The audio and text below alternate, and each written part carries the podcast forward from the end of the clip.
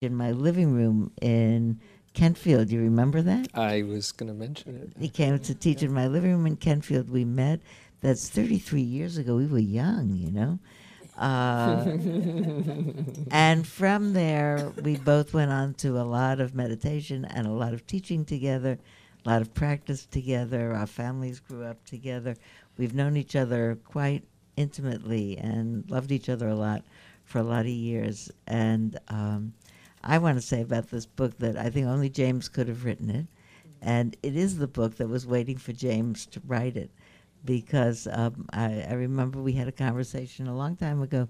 We were saying among your teachers, among the people who shaped you, were Neem Karoli Baba and Ram Dass and the Beatles. and I'm I'm not sure if you brought your guitar. Did you actually? I bring did. It? Oh, yeah, good. Yeah. she, she asked me. I just was following orders. That's yeah, it. So, yeah. and uh, and somebody had to do it. and you are exactly the right person mm. to do that. So. There you go. It's yours. Mm.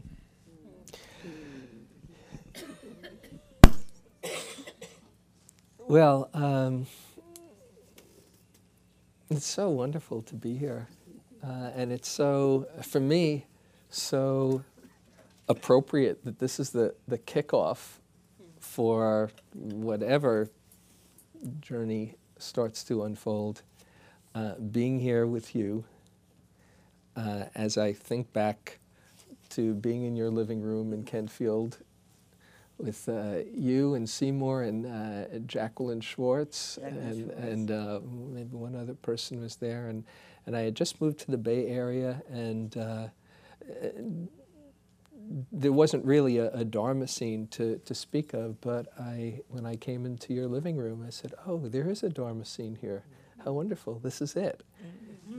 And uh, and so all of these years going through everything that we have together and um, and still traveling this path and helping uh, being part of Spirit Rock and uh, going through it. It's amazing we're still here doing this and that we um, being here with you uh, as as I was thinking about it, I, I, mentioned to, to Sylvia last night, I spoke on the phone, uh, I called her up, and we spoke a little bit, how of, of all the teachers, you have always been um, the one that was, it's been most simpatico with uh, the way I see life, that somehow we have both discovered a, hit upon the secret that's no secret that if you keep on looking for goodness, you'll find it and, and draw it to you. And what better way to live your life?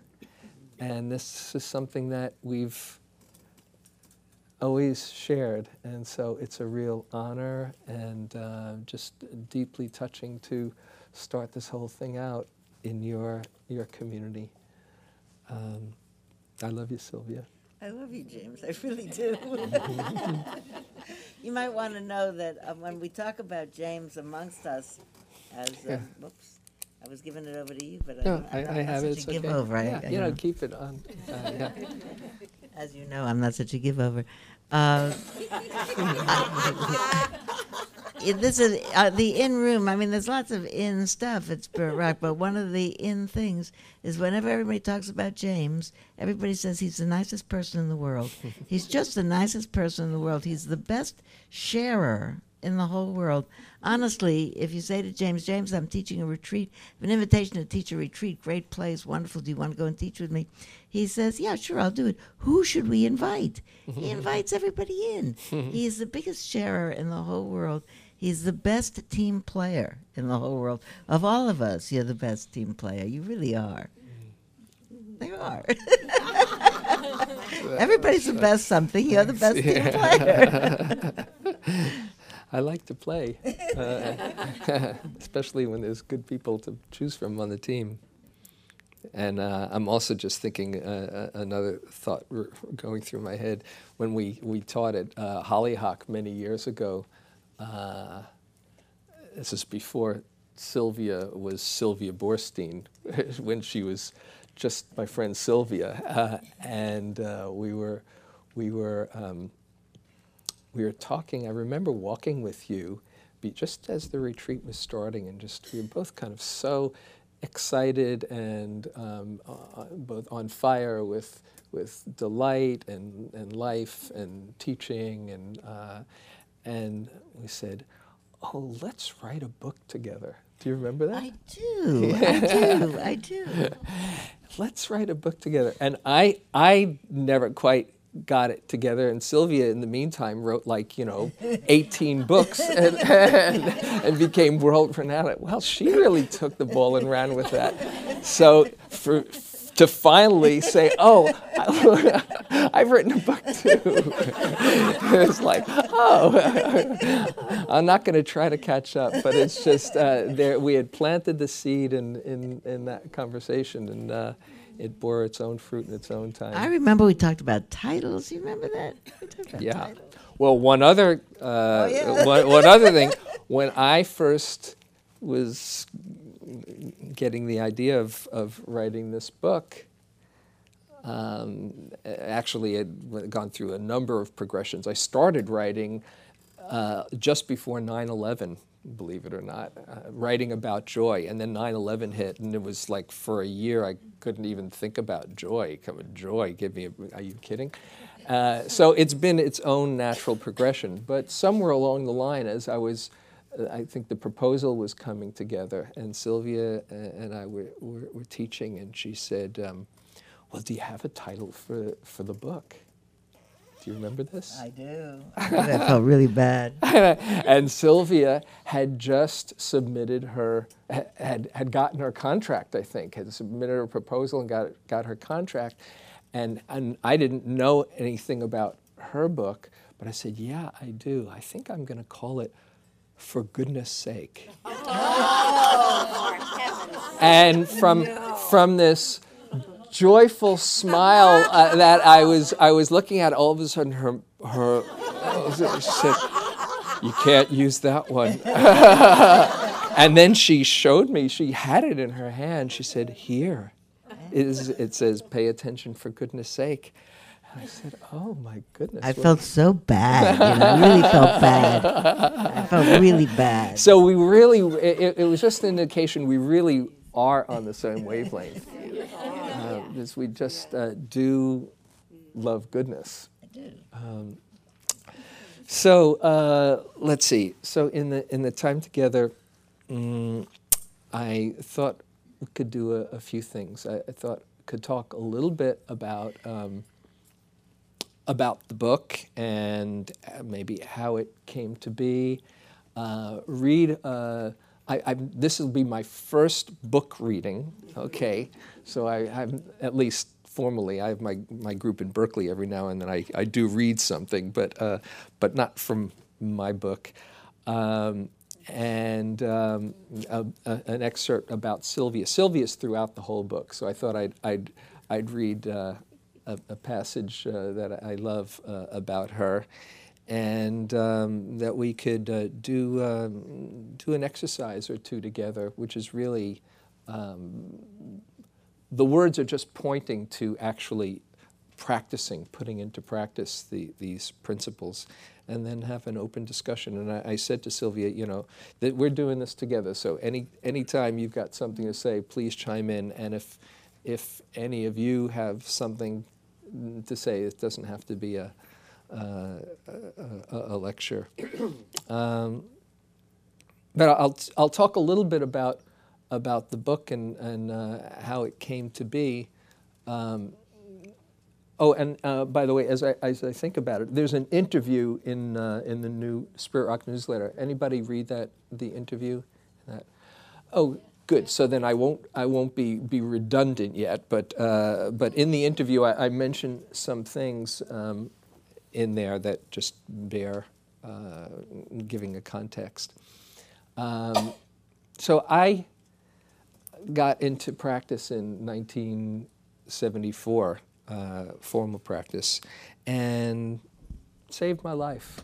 You know, just I was in a lot of pain, a lot of suffering, and uh, and when I first met Joseph Goldstein in that uh, first uh, summer in, uh, at uh, Naropa Institute in Boulder, Colorado. And I came home and he said, There's a way to not be completely run by your neurotic thoughts, which had never occurred to me before as a possibility. And I really believed him because there was something about him that uh, it was more than the words. It was his way of being, saying, "Oh, this is really possible." And he didn't look so different from me. He sounded like he was from Brooklyn and I was from Queens, and uh, he was just a couple of years older than me. He's actually from the Catskills, but uh, uh and I said, "Well, if he could do it, I could do it, maybe." He was saying that I could do it, and I just dove in and into practice, and for quite some time um, I was not only incredibly grateful, but felt like I was blessed and had seen a way to open the heart and uh, to feel true happiness. Then, for a while, I got into a very serious phase with practice. Dead serious. And in fact, um, I um, kind of misinterpreted some of the teachings. This can sometimes happen where um, I mixed up the end of suffering with the end of living. And that I, uh, my natural way is a, is a kind of celebration of life. And somehow I had um, taken on some beliefs that, um, you know, that, that's not very Buddhist, like Sylvie was saying at the, at the beginning a little while ago. And I went into this uh, serious period for, for some time. And uh, when I woke up from it, mm, this is all the time practicing. I hadn't realized that I was in that space. But, but when I had when I woke up from it, which took a, a, little, uh, took a, a, number of instances, and one key turning point was being with uh, Punjaji in, in Lucknow. Uh, that was in 1990. Um, I uh, came back to my my natural joy, and I wanted to see where what had I where had I gone wrong? What did the Buddha? The Buddha was called the happy one, and joy is a, a divine abode, one of the factors of, of enlightenment. You know, and the, Dalai Lama says the purpose of life is to be happy. There's ha- happiness is, is what it's all about. And the Buddha said, go for the highest happiness and you'll get all the other happinesses. But where had I gone wrong so I gotten so serious? And in fact, just, I think this might be in the, uh, the interview, but uh, I'll just mention it when we were with Punjaji, uh, who is this amazing spirit, um, amazing. And both, both Sylvia and, and I were, were deeply affected, and at, at the and as were many people who came to, to visit him. And at the end of my my stay there. I was there for about three weeks. I think you had just left. I, um, I don't think you were there for the, this particular exchange at the end, um, where um, Punjaji would talk about emptiness all the time. You know, emptiness, emptiness, and he, and he just radiated this natural joy. And I said at the end, hey, um, I, he thought I had asked all my questions because each time he said, Do you have any more questions? I said, Well, I have a, give me all your questions, all your questions, more of your questions. It was still a small scene. It actually mushroomed into this really large scene just shortly after that. But with just a few people in, uh, at, at that point. So I had a chance to ask all my questions. I said, Okay, I've got one last question for you. Um, when you, when Buddhists talk about emptiness, uh, there's this real solemnity, real seriousness, profound, the profound emptiness. When you talk about emptiness, you're laughing and giggling and shining and radiating. How come your emptiness is so much more fun than, than, than ours? so um, he he said he gave a beautiful answer. This is all on video, by the way. I brought my video camera, um, and uh, every now and then I, I you should I should show that to you. Uh, our, our, time in Punjaji, you're in there um, in some of the video, and he said, you know, if you're he wasn't a Buddhist meditator. He's an Advaita teacher uh, in the Ramana Maharshi lineage. And he said, if you touch something really profound in the stillness of meditation, you can get deceived into thinking that that stillness and that silence is how is the best way, is the real way to touch emptiness. And that anything other than the stillness is a kind of illusion and, uh, and, and, and deception but this isn't so. He said, my, my emptiness rejects nothing. Nothing is rejected. So there's tears of joy and tears of sorrow and confusion and laughter, you know. Nothing rejected. Everything belongs in my emptiness, you know. And he's laughing and laughing, you know. and it reminded me of something really deep within me that I knew to be true, which is, as Sylvia was saying, everything is part of life. And if you're just going for the very serious, quiet stillness, you're, you're not including the whole show. And I, my way is to include the whole show and celebrate the amazement of it all the 10,000 joys, the 10,000 sorrows, the curriculum that we're here to learn of our pain, of learning to be with that, and of opening up to all the, the beauty and the goodness in life. When I, that was one of a number of things that brought me back. Uh, but when I started to then come back to uh, my natural joy, I started to look at the teachings and, as I said, see what they had, what the Buddha really had to say about happiness. And uh, I, I, won't go through the whole progression of the development, but in um, uh, as I looked at the teachings, uh, three things stood out for me that I uh, not only wanted to write about, but decided to do a um, uh, do a course on, just to test some theories. Uh, and, and in fact, by the way, I'll, I'll just mention there's uh, the, the book is based on this course, Awakening Joy, that Sylvia is a, a speaker at. There's all kinds of incredible speakers. Um, and there's a course that's coming up. Uh, it's a 10 month course. Uh, starts the end of this month or the beginning of next month if you do it online. And I invite you to. I brought these uh, brochures, and actually, I should have a wonder if there's a piece of paper if you want to be informed of more information. You could write down your email. Uh, I'll, I'll, uh, uh, will contact you. And uh, just a little aside. So it, there is a suggested donation, but um, people can offer whatever they want uh, for it. I don't want anyone to be turned away from the from the online course. The the and there's some scholarships in the live in the live course, and uh, we've just the Tuesday section is filled is just about filled, and we just opened up a Wednesday section.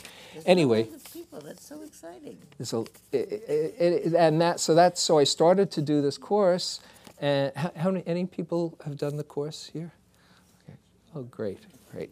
So um, just to test the theories, actually, I started it with um, with my group in in Berkeley, just saying, okay, we're going to uh, just do some practices over the next few months.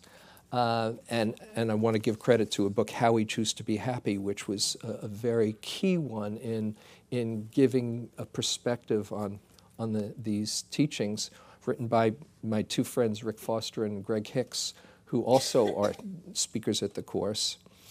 Um, and uh, I said, we're going to just try these. I, I want to give a series of talks what the Buddha said about happiness, and more than just uh, be entertained, I want us to practice it over the course of the next few months. Let's just see. And we all became happier and happier. well, that's cool. This stuff actually works. And then um, uh, we I, I, put it into um, into a formal uh, course uh, a couple of years later, and then um, then the, the book became first the, the, the, course was just to see about the theories, but the the course um, grew and became uh, successful beyond my wildest dreams, the book became about the course, and because I was getting all of this information from from people, and, and now as there's, there's like 7,000 people who've gone through this course, and, and it, it really it works if you want if you do it with your intention there. So there's three principles that I put together from the from the teachings that um, the course is based on and the book is based on. So here's a little bit of Buddha Dharma. Um, first principle the Buddha says, um, in wise effort, his teaching on wise effort, you've probably heard that, right effort or wise effort. Wise effort doesn't just mean um, to, to go into, uh, the, to be in the moment with uh, with mindfulness and presence. That's one aspect of wise effort.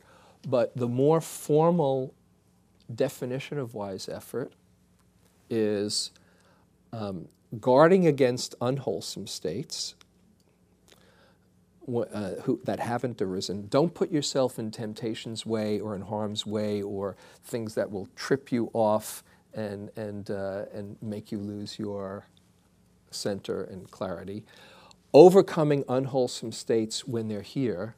You know, if you're sad, how do you work with that? Or if you're confused or angry, how do you work with that in a skillful way? And then the two positives on this wise effort developing wholesome states that haven't yet arisen. So we do loving kindness, or we practice generosity, or we practice mindfulness, um, to develop those states of well being, wholesome states, and also maintain and increase wholesome states once they're here. He says that's a very good thing. When you're feel and a wholesome state means a state of well-being that leads to happiness. An unwholesome state is a state that leads to suffering. Not that you're being bad by having an unwholesome state. It's like, oh, this, this doesn't feel good. And you can feel the contraction when you're, uh, when you're not feeling good. You know, you don't have to be a Buddhist, any kind of deep, profound meditator to know, oh, this feels lousy. Well, to see, you don't want to cultivate those states like anger, greed, uh, confusion, things like that but they're part of being human. So it's not that you're, you know, you're in the clear just saying, okay, I won't do those. They're, they're part of being human. But you don't want to cultivate and develop them. Uh, you do want to cultivate these states of well being that are expansive, like kindness and generosity and equanimity and caring and um, um, patience, and all of these things that expand us and open our hearts, and we can see more clearly, and mindfulness. And, he, and so to cultivate those wholesome states is a very good thing. And so that's one principle. Second teaching that I happen to stumble across, not a very it's not a well-known teaching. Actually, I was just flipping through the Majjhima Nikaya, this collection of 152 uh, suttas, many of which I knew fairly well, but one, this one, which is from Sutta 99, if you're a scholar, um, if you want to look it up, uh, leaped out of the pages of uh, one day. This is a number of years ago. The Buddha is talking about equipments of mind that are good tools for your toolkit. And he says, um, and he says, there are certain activities that create that develop wholesome states, and when you have that wholesome state, to really tune into it. He gives the example the, in the sutta. He says, for instance, if you're in the middle of a generous act you should say to yourself, I'm being generous right now. Mm-hmm. It's kind of interesting. The first time I read it, I said, well, well, that could be a big ego trip, right? You know, but he's not saying, hey, check it out. Everybody see how generous I am? Or taking ownership, aren't I such a wonderful person for being so generous? He's not saying take ownership of it.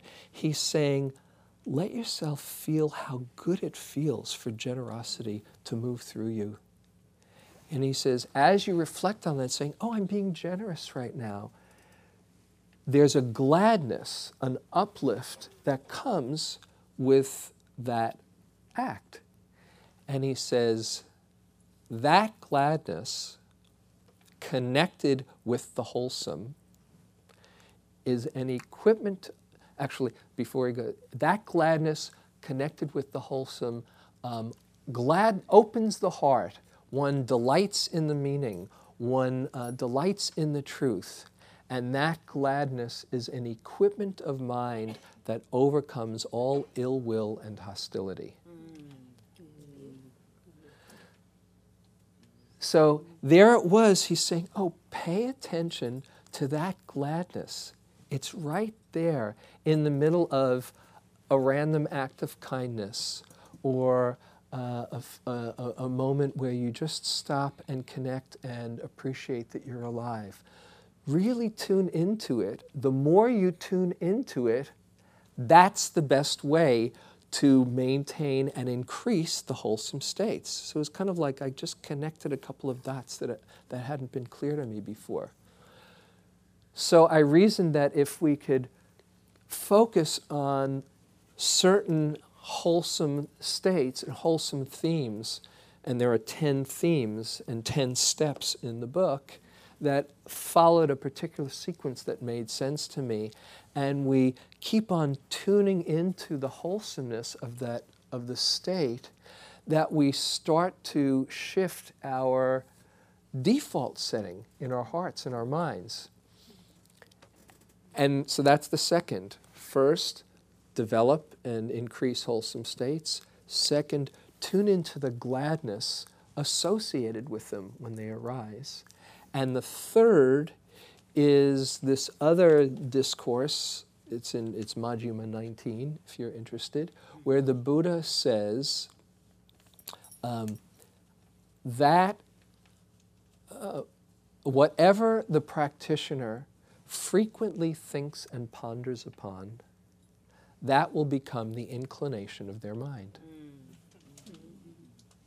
If you frequently think and ponder upon how life is a drag, that's, mm-hmm. how, that's the lens that you'll see things through. That becomes your habit of, of mind. If you frequently think and ponder upon how you know, everybody around you is a jerk, you'll notice that, have a lot of evidence corroborating, corroborating it, and start to see through that filter. If you frequently think and ponder upon how blessed it is, how, how amazing it is to be alive, then that becomes the inclination of your mind. Or frequently think and ponder upon the goodness that's right there in the people around you if you just take a look you will not only see it, but you actually draw it out of them. That's a whole other aspect that, uh, that that's a cornerstone of, of my uh, approach to life. So you start to shift your default setting. And in fact, neuroscience bears this out. In the book, uh, as I taught, I wanted to gather all the, a lot of the current neuroscience that confirms this. There's a, a, the famous line in neuroscience that says neurons that fire together, wire together. You keep on wiring those, uh, those, those neural pathways, and that becomes what the Buddha called the inclination of your mind, because you're practicing it. That's why we call this stuff practice. So, if over a number, a period of time, you cultivate wholesome states, are there present for the gladness connected with them, and start to incline your mind in that way, you will um, you'll notice a difference, and um, and it works if you do it. Just like and this is just basically what I've done in the book is present the Buddha's teachings, but shh, You know, no, I say that it's, it, it's no, no secret where it's from, but this is trying to be in as accessible way so that for people who are practitioners it makes sense, and also for people who aren't. Uh, my, the editors at, at, Bantam said, "Do you have to mention the Buddha every page? You know? you know? Do you have to mention meditation retreat every other story? You know, can you just kind of soften it? And I, you know, I said at one point I, I quoted Jesus, and she said, "Hallelujah!" You know, so more Jesus, more these, more Rabbi Nachman, more of this, more that, and more neuroscience. So it's presented in, in a way, and, and it, I'm glad that she did that to, to make it so that anybody can do this. You don't have to be a Buddhist to, to do this. Um, so, uh, but presenting it plus with supportive practices, because I believe, besides what the Buddha said, things like singing uplifts your spirit. That's always been a big one for me. Or using your body, or finding ways to nourish yourself not as a self indulgence, but as a way to recharge yourself so you have more energy for life and that you're learning to take care of yourself as an act of love and it's a great model for everybody else. We don't need everybody running around with their chicken like a chicken without a head burning themselves out and saying this is the way to do it. Um, so anyway i'm to i'm to um, uh, just briefly say a few, a couple more words, and then then read uh, about Sylvia, and uh, and then we can do a couple of exercises together. So the the first um, theme is the intention to be happy, which is not always in the forefront in people's minds, but we all want to be happy. Anybody who doesn't want to be happy here? now, if your hand is one is saying, "Oh, well, yeah, sometimes I don't want to be happy," well, that's your way of being happy, you know. whatever turns you on, okay. But there's a part in all of us that really wants to be happy, and it's accessing that part and giving it life and seeing where does happiness really lie, and then making the decision to put happiness at the center of your life, a real, a true happiness that's not based on the next thing that you get, but on these states of well being. And once you make that decision, it's just like in the, the Eightfold Path wise understanding then leads to wise intention. Wise thought or right thought is sometimes also called wise intention, where you see, okay, this is how it works, and I'm going for it. And once you make that intention and have that decision to, make, to do your part without the timetable, but just to face in that direction, everything follows from that. So that's the first um, wholesome state and theme. And then the second one is mindfulness, which is the basic tool for a joyful life, being present for your life in many ways, as the Buddha said, it's the best way to overcome ill will and hostility and pain and anxiety, sorrow and lamentation, and realize the highest happiness. So we look at mindfulness as both a way to interrupt the confusion and also to, when you are present for your wholesome states and you don't miss them, they get amplified, which I go into in the book how I, I saw this with, with my own experience. So, mindfulness, then we go into um, cultivating gratitude, a grateful heart, and uh, is a joyful heart. And out of that gratitude, that creates a big enough container to hold all your sorrows, because the next theme is learning to open up to all the pain and the sorrows without being overwhelmed, and actually seeing it as a pathway to joy, which the Buddha has a, a beautiful teaching on how suffering leads to faith, leads to gladness, leads to joy, and uh, the higher happinesses. So the gratitude opens the space to hold the suffering. Then there's other themes like integrity, the bliss of blamelessness, as the Buddha talked about, the joy of letting go. Not, and there, there's, I'm just going to mention these, and then there's the joy, how important it is to learn to love yourself as a key component in this. And then, as you more and more, along with learning to love yourself, learning to connect with others and, and truly feel that connection in loving others, which includes forgiveness and love and mudita, sympathetic joy and play. And then there's the caring heart, and finally, um, the joy of simply being. But um, so uh, you'll you'll have to either get the book or look at the course for, to go into more detail. But I, I, what I wanted to do, oh, this is my copy, was to uh, read to you a passage um, about Sylvia. Uh, about in the mindfulness chapter, because I thought this could be both about the mindfulness and, uh, and also uh, Sylvia, and it would be quite um, uh, appropriate. So I'll read this section just as a no, I'll just go from here. Okay. this is in the section uh, on the chapter on mindfulness choosing thoughts that lead to joy. We have little control over what thoughts arise in any particular moment. If we did, we would probably have only thoughts of love and goodwill towards all humanity, but a few others seem to slip through. We have profound thoughts, bizarre thoughts, and ugly thoughts seeing some of what goes on in our mind, the fears, the pettiness, the judgments, can be humbling. I once heard a Tibetan Buddhist teacher playfully referred to looking at what's going on in our minds as one insult after another. or, as a common saying goes, self knowledge is usually bad news.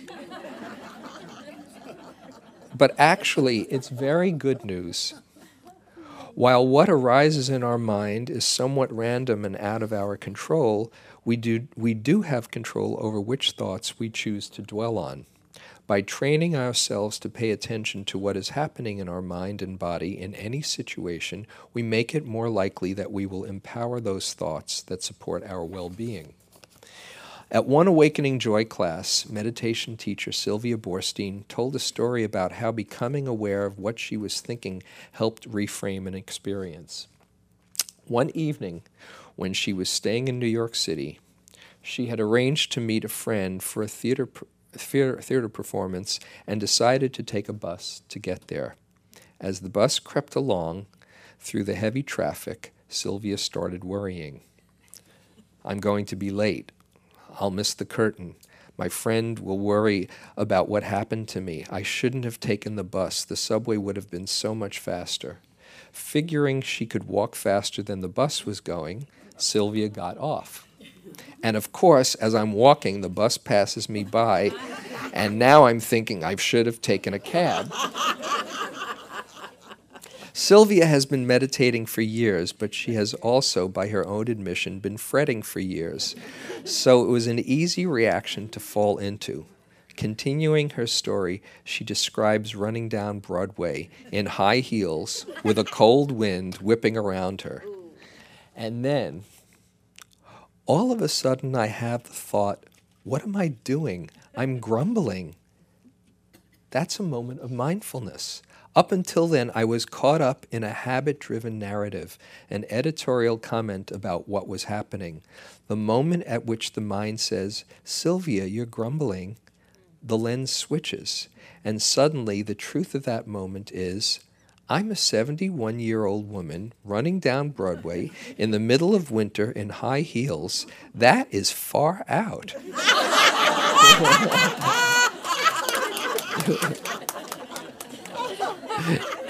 that is an extremely fortunate thing to be able to do.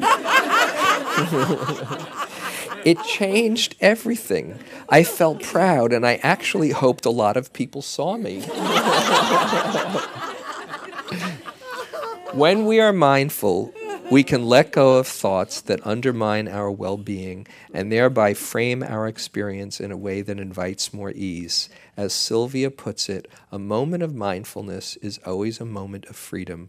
We can have the courage to make choices that result in positive difference for ourselves and others.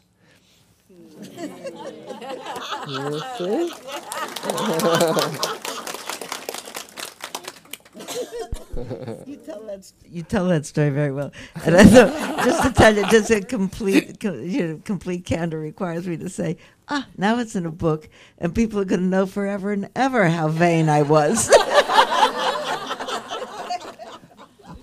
It's true, though. You know that I think vanity is the last, anyway, of the fetters to go. but you're you're so unpretentious about it. You're just real. It's something that uh, it, that's as much endearing as, as anything. So. Who isn't? Boy, this. By the way, I looked in the book. This is the first time I'm seeing it this morning.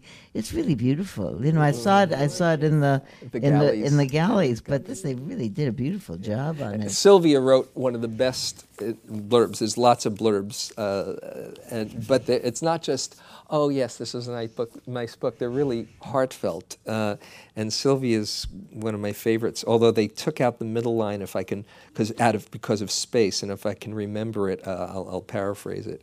Every page of this wonderful book has something that inspires faith or confidence. A new story, a memorable quote, an exercise that invites participation. And then the, the, the line, uh, one rarely uses the word. Um, well, uh, oh, took out that line. That yeah, I know. Uh, for for a practice book, one rarely uses the word page turner, but this is a, a page turner.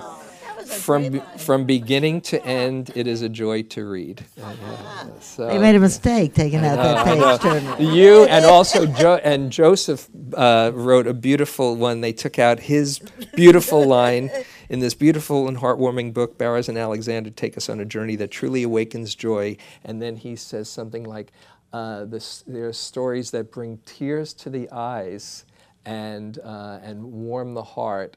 Uh, blah blah blah. Uh, it, this is a loving, wise, and compassionate testament. What is possible for each of us? Highly recommended. And I told Joseph they took out the line brings tears to the, to the eyes, and he said, well, I don't say that very often. it's not true.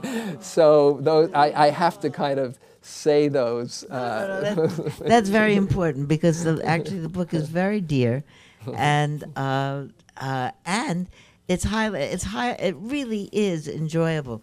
That this is not. I don't want to say my my father said never make a comparison.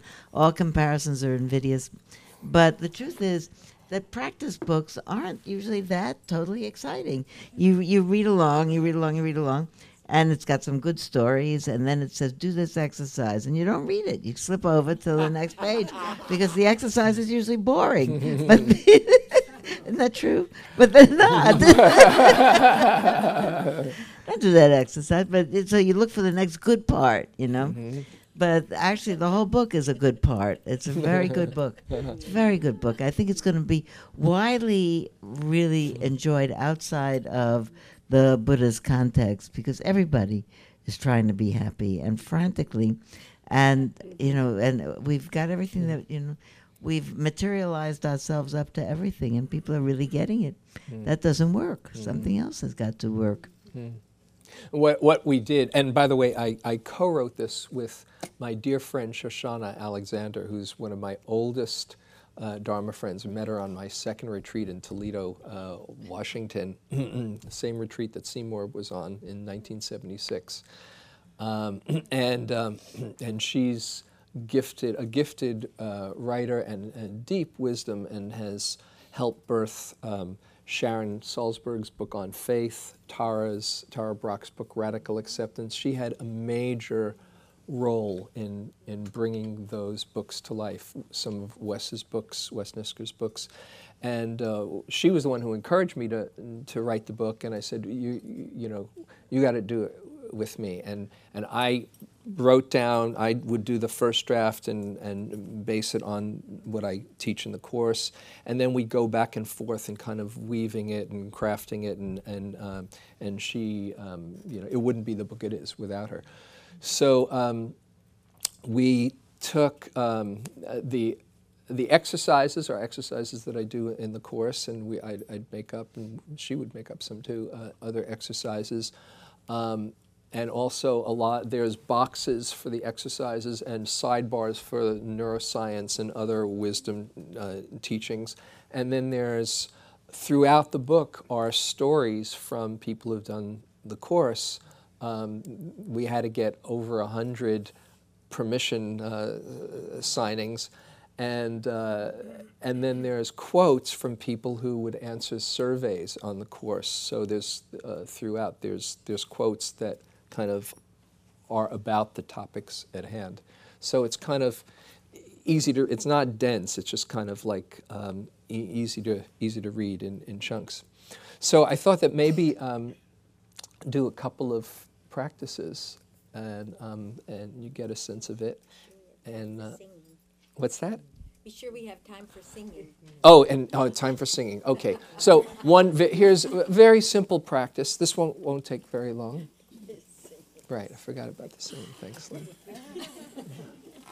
Um, well, just do a simple gratitude practice. That's a very easy way to access an open heart, and particularly now at the beginning of the year, where we can uh, just reflect on our lives and what we what we have and what we have to be grateful for.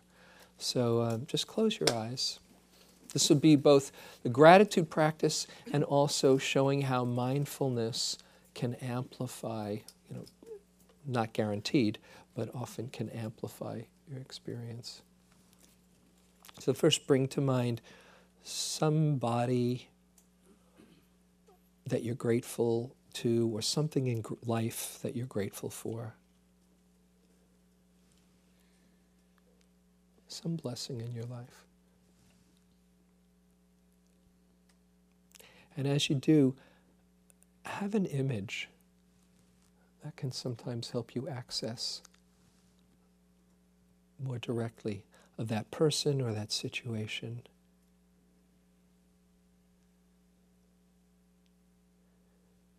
And as you see that person or that situation, just give thanks in your heart. Thank you. Let yourself feel it.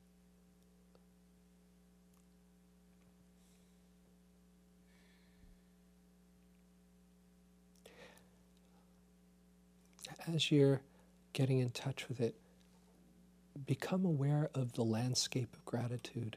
How does it feel? What does it feel like in your body or your mind?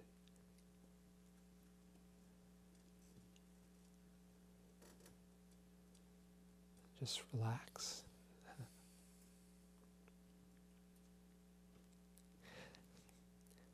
Bring someone else to mind or some other blessing.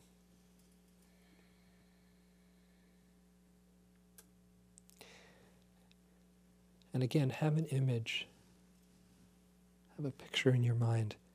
How wonderful.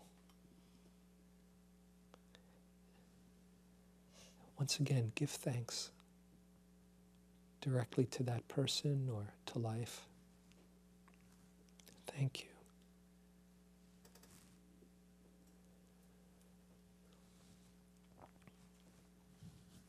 And once again, let your awareness just sink into the feeling. How good it feels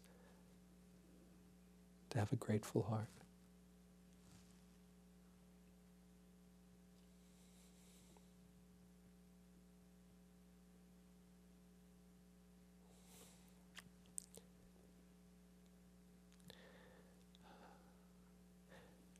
Once, one last time.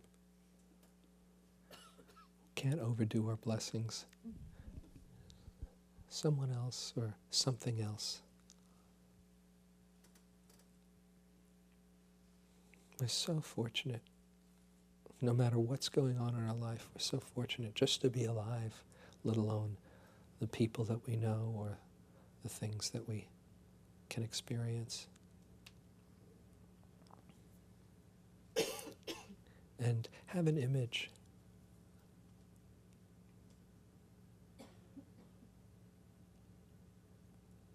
You can connect with it. Once again, give thanks. Thank you.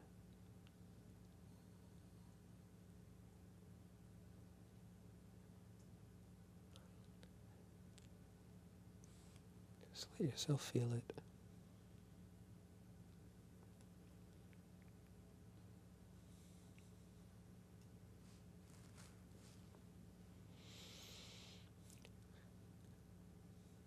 Okay, and then when you'd like, you can gently open your eyes. But stay connected to that openness of heart or wherever you're at.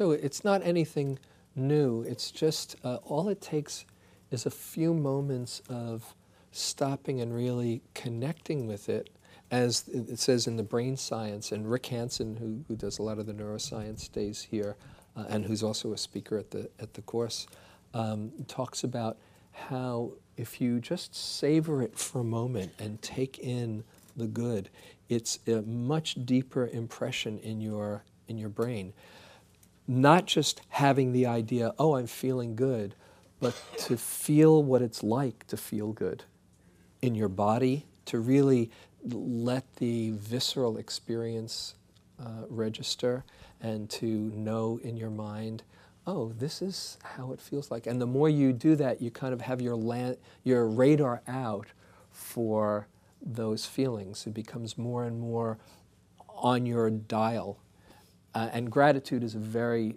uh, helpful practice, doing daily gratitude practice, and there's lots of other things that, that you can do around that. But just you start to look for the goodness around you and let it register has a profound effect. So maybe I'll just I'll stop here. I, I don't think we'll have time for the other exercise. And first we'll just see if there's uh, any any comments, any questions? I want to do a testimonial about that gratitude. First of all, I think it's it's such clear dharma about if the mind is disposed to say thank you, then it's in it's in that mode. It it can't be at the same time uh, aversive. You can't be like uh, expansive, thank you, thank you, and at the same time aversive. It's like driving your car in forward and reverse at the same time. Right. It doesn't go. It Right. just doesn't go. So that if you can get your mind to be this way, if there is resentment or aversion in your mind, it pushes it out of it. It's Mhm. m- magic. And I have got the you know personal testimonial. It was three or four years ago that we were sitting up there Mhm, at mhm, night, right, right, right. and Jane said, My uh, wife Jane has big. Well, it was during the February retreat, and somebody, Jane said, or you said, my Jane has for years been having a daily gratitude practice on the email with a friend. Every single day they write a gratitude. And I looked across the room at my friend Carol Wilson. And I said, You want to do that? And it just I didn't even say. I just looked at her. She said, "Yeah," and we're doing that still. Hmm. And it's a fabulous thing, which doesn't mean that every single day, you know, I'm, you know, grateful for the, you know, early chrysa- or the early uh, bulbs blooming in in California. There, but the way it works is if you begin where you are, Mhm. and you begin the daily gratitude and you say, "Okay, Carol, you can't. I can't believe what a horrible day I had. Everything went wrong. The terrible mood, and I went to Spirit Rock, and the meeting went too long, and everybody was annoying, and da, da, da, and I wasn't unha- I was unhappy about it, and I was miserable, and and if you go long enough, just where you are, you end up saying." And I'm so completely grateful to have you at the other end of this email so that I can absolutely tell you the truth about who I, you know, what's happening with me and know that you're not going to publish it on the front page of the Inquiring Mind or let everybody else know about it, and that you will not hold me in a bad esteem for that, and that you love me no matter what. If you start from where you are, you don't have to kill yourself to make up a gratitude. You start from where you are, and it comes out grateful for someone who's listening to you. So that's actually, I think, the heart of gratitude practice. Someone was going to say something? Yeah. There you go. The, the one, one thing, by the way, uh, Tsoknyi Rinpoche uh, says, you know, gratitude is like having your a satellite dish out, where you, if you're like this, oh, this is what's wrong, then then all the all the goodness can't get in. But if if you say, oh, thank you, you you can take in all the blessings around. You start to tune into them. So, sorry. Uh, Here, why don't you? Uh, could, could, that's okay. No, it's very brief. Um, but other, other people can hear. that. Yeah. it, it ha- it's it's not personal, I- but because I would wish that you might do the second practice. That was so valuable, and we can take it out into the daylight. Might we have time? Maybe it depends how many questions. Okay. Well, wait a minute. How many people need to leave at eleven o'clock? Absolutely need to leave at eleven o'clock. Or how many people could stay a little bit? I, I, I'm, I'm staying here. So, and in fact, uh, I, I never, s- uh, this is the first time when I came in, I saw all those books out. I said, oh my goodness, this is like a, a book event. Uh, It is a book event, It is and a I book want to, event. and I have an agenda because I need to leave. I have a doctor's appointment in Berkeley, so I need to leave at eleven. I'm going to leave James, and you take good care I'm- of him. but I'm. But I wanted. To, I have an agenda. You have not yet signed a book, right? no. I want this book signed to me from you publicly now. Oh my goodness. then we'll go on. Will we have a sign-up sheet um, with, for putting our email? Oh, yeah, yeah, yeah. here about, S- um, So more about that would be great. And also take, uh, so there's loads of these uh, out by the books. Uh, just take one of these and there's the, the website there. But, um, but please, I'd love, I love doing this with as many people as possible. So um, And, sign up. there are books right, right at, yeah, there are books right there. And I think Spirit Rock was giving a, they're giving They're a giving a discount. They're giving, I think, a, what, a 20% discount? A 20% discount. Ah. Um, yeah, they got a lot of books. And you can get the second signed book, but Yeah, not yeah. the first signed book. So I'll, I'll be staying here and signing books. Um, and playing the guitar. okay. Hmm? I will. Can I invite these people to come back on the 30th? Oh, please. The 30th is going to be fun. This is. Uh, like this wasn't. uh, uh, yeah. Sorry, you had to suffer through this. The 30th, there- there's a Dana Day. It's uh, s- i- i- available, no, no charge. You can just offer what you want on uh, celebrating the book.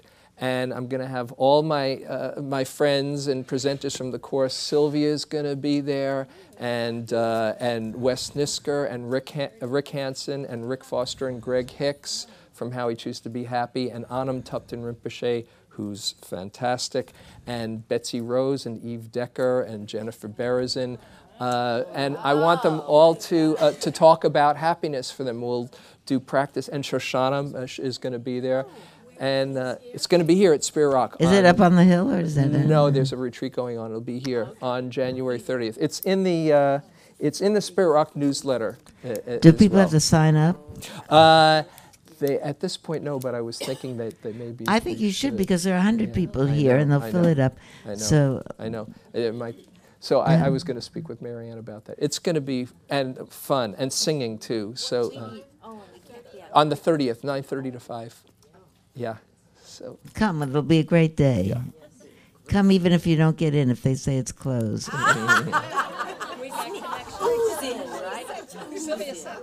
Park in Woodacre and walk in. That's the secret.